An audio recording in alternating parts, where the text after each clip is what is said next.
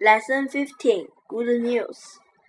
The secretary told me that Mr. Harmsworth would see me. I felt very nervous when I went into his office.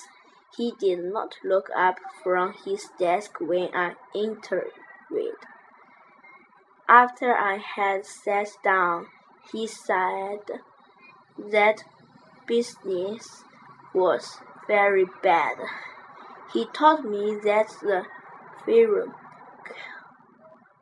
cannot afford to pay such large salaries.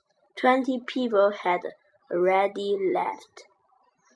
I know that my time had come. Mr. Harmsworth, I said in a weak voice. Don't